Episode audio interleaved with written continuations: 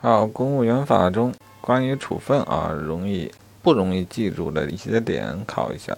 处分期间能涨工资吗？啊，那不可能晋升工资档次。好，再请问，解除降级、撤职处分的，是否就要恢复原级别、原职务、原职级？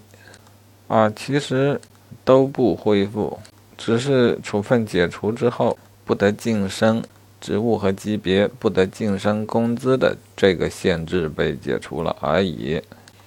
好，再考一下处分的期间分别是多久？警告、记过、记大过、降职啊，不对，降级、撤职，分别是六个月、十二个月、十八个月和二十四个月。